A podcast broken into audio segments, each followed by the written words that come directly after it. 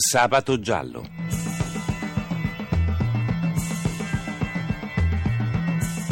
Casi irrisolti, misteri, delitti.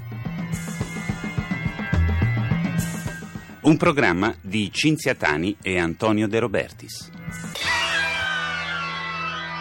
Buonanotte ai nostri ascoltatori e benvenuti a Sabato Giallo. Vi ricordo che potete riascoltare e scaricare tutte le puntate di Sabato Giallo nel sito sabatogiallo.rai.it e potete scriverci a sabatogiallo.rai.it.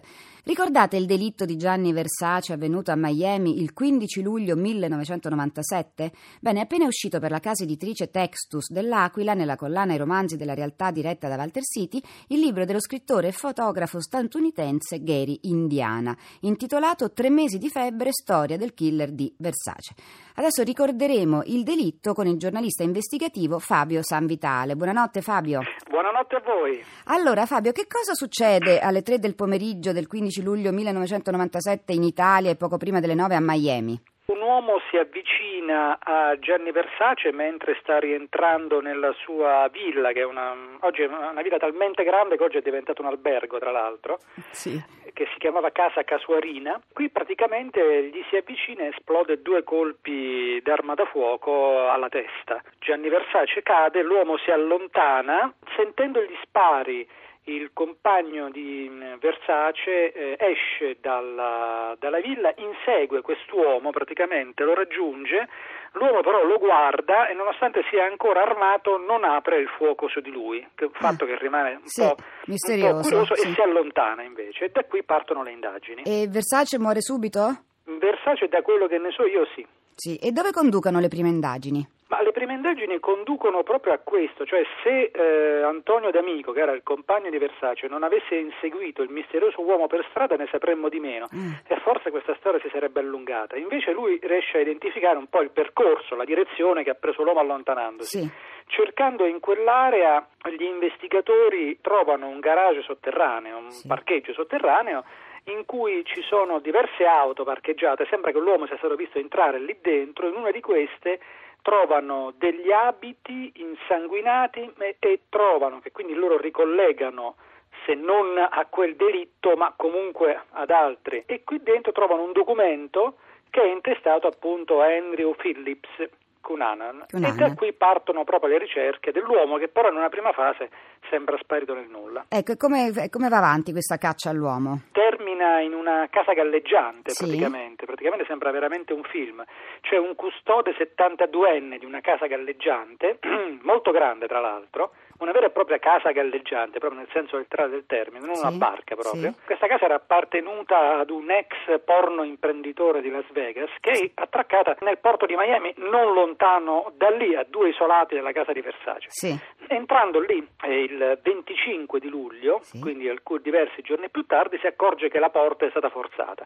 Si precipita fuori per chiamare la polizia e in quel momento sente uno sparo. Arriva la polizia, circonda tutta l'area, dopo cinque ore passate ad aspettare non si capisce bene che cosa, decidono di entrare le forze speciali con i gas lacrimogeni, quindi finalmente alle 21 c'è questa irruzione abbastanza spettacolare e lì trovano Cunanan che è morto, è disteso sul divano della casa con addosso soltanto i boxer e si era sparato in bocca con la stessa arma, tra l'altro un'arma molto pesante, una calibro 40, che aveva usato appunto anche per uccidere Versace.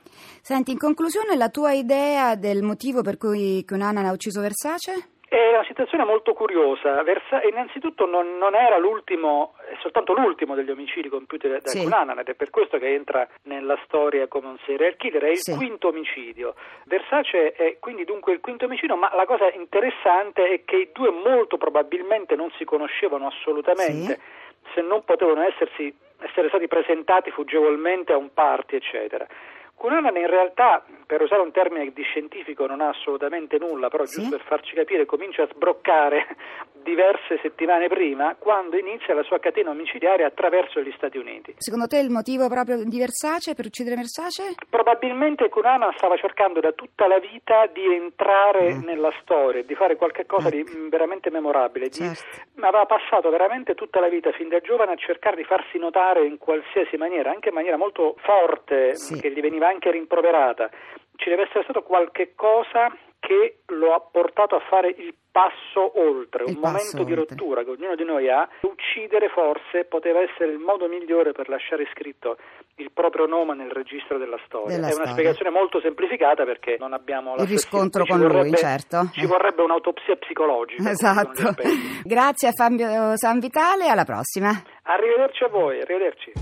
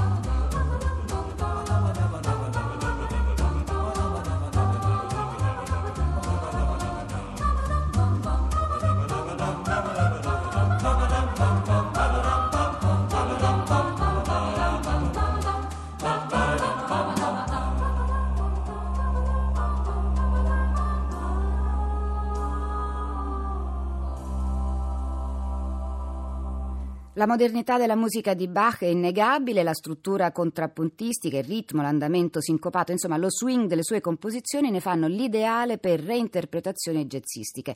Fra le più affascinanti ci sono certamente quelle del gruppo vocale diretto da War Singer, i Swingle Singers, molto attivi qualche decennio fa. La loro aria sulla quarta corda, ad esempio, è da sempre la sigla di Quark. Invece li abbiamo appena ascoltati nella fuga numero 2 in Do minore dal clavicembalo ben temperato. E adesso abbiamo in collegamento Ruben De Luca, psicologo e criminologo, del quale ricordo il thriller Dietro il sipario, edito da Armando Curcio. Allora Ruben, buonanotte. Buonanotte Cinzia. Allora, ci puoi fare mm, il profilo di questo serial killer? Ma indubbiamente intanto è un serial killer atipico, cioè un serial killer che non aveva bisogno del contatto diretto con le vittime, quindi non le uccideva mediante strangolamento arma bianca, lui usava prevalentemente la pistola. Sì. E poi un serial killer atipico anche per la scansione temporale, comunque omicidi a distanza di tempo abbastanza ravvicinati, con quest'ultimo episodio eclatante dell'uccisione di Gianni Versace che invece lo accomuna, lo avvicina a un mass murder, quindi si può parlare di una figura di confine tra serial killer e mass murder perché Cunanan sapeva perfettamente che dopo aver ucciso Versace si sarebbe scatenata una caccia all'uomo e lui comunque sarebbe stato ucciso. Infatti non si fa prendere vivo, non si fa catturare vivo esattamente come fanno gli omicidi di massa. La sua è un po' un'escalation perché prima uccide, credo, no, due suoi compagni, poi Sì. un, un- un guardiano per rubargli un'auto, quindi insomma diciamo che diventano sempre più immotivate le sue uccisioni. Non c'è un momento sessuale che diciamo è quello che spinge la maggior parte dei serial killer cosiddetti classici. Per qualche verso mi fa un po' pensare ai primi omicidi di Donato Bilancia, Ah. se vogliamo, insomma, Ah, omicidi sì. eh, per rabbia, per acquisire fama, notorietà e tant'è vero che poi l'episodio finale, sono d'accordo anch'io con San Vitale, Sì. che praticamente l'omicidio di Versace serve per cercare di farlo entrare, lui voleva comunque diventare famoso, voleva lasciare un segno e purtroppo molti di questi soggetti, molti di questi assassini, se non hanno gli strumenti cognitivi per diventare famosi in qualche modo creativo, quindi attraverso la professione o attraverso qualche altra cosa, eh, cercano di diventare famosi attraverso l'omicidio. Pensiamo anche all'omicidio di John Lennon. Esatto, sì. eh, cioè scegliere un personaggio famoso da uccidere ti garantisce comunque che verrai sempre ricordato come l'assassino di. Ma la polizia americana non poteva fermarlo prima, visto che erano tre mesi che uccideva. Ma lui si spostava molto e quindi era difficile localizzarlo e poi ecco dopo i primi due omicidi ha colpito in maniera abbastanza casuale e anche l'omicidio di Versace non essendoci un legame particolare fra i due in effetti era praticamente impossibile anticiparlo, cioè stare nella testa di questo soggetto. Purtroppo quando scatta il delirio omicida questi soggetti se non uccidono persone eh, nel loro entourage, cioè persone comunque familiari, conoscenti, eccetera, eh, è molto difficile prevenire il crimine. Ecco, per chiudere tu mi hai detto che non è il serial killer che di solito si suicida, ma il mass murder. Esatto, cioè il serial killer, poi esistono anche casi di serial killer che si suicidano, ma diciamo il cercare lo scontro a fuoco con la polizia è un comportamento tipico del mass murder, cioè del soggetto appunto che termina un determinato numero di persone. Sì sa che non potrà più farla franca e quindi diciamo una specie di suicidio allargato. Chiaramente Cunanan ha lo stesso percorso psicologico nel momento in cui invece di andare a cercare altre vittime decide di uccidere Gianni Versace, cioè sapeva perfettamente che quell'omicidio avrebbe segnato la sua fine. Sarebbe stato l'ultimo. Grazie a Ruben De Luca e alla prossima. Grazie a te Cinzia.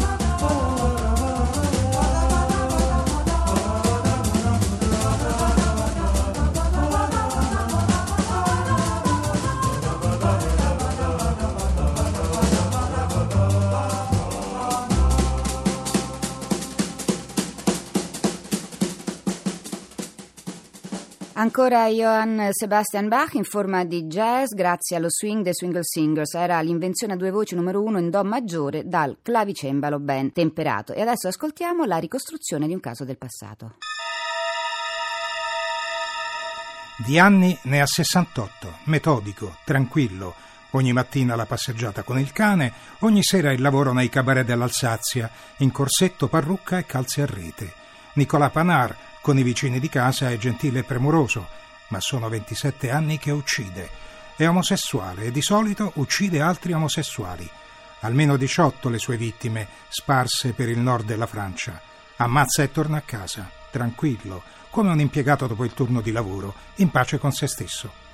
Un lavoro di morte, quello di Nicolà, interrotto il 28 novembre di cinque anni fa, la polizia criminale quel giorno piomba a casa sua, a Mulhouse, avenue Aristide Briand all'alba, come si conviene, e via a rovistare, a portar via oggetti e indumenti, e a portar via anche il cagnolino affidato alla protezione animali.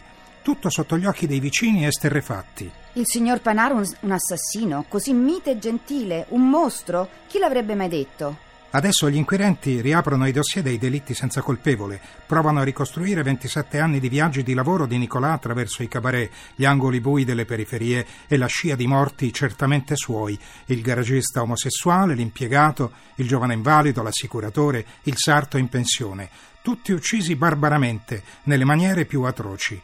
Ma chissà quanti altri ne spunteranno fuori dalle scatole impolverate dell'archivio della polizia.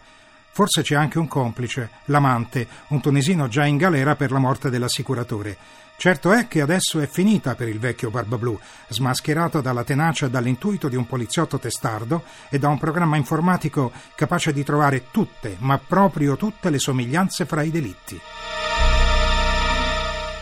Finisce qui questa puntata, io ringrazio Antonio Moncelsi che ha curato la parte tecnica del nostro programma, vi ricordo che potete scaricare le puntate dal sito sabatogiallo.rai.it. Appuntamento a sabato prossimo, buonanotte da Cinzatani. Abbiamo trasmesso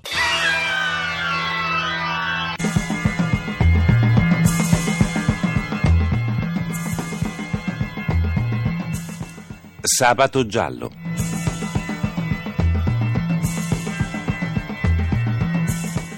Casi irrisolti, misteri, delitti.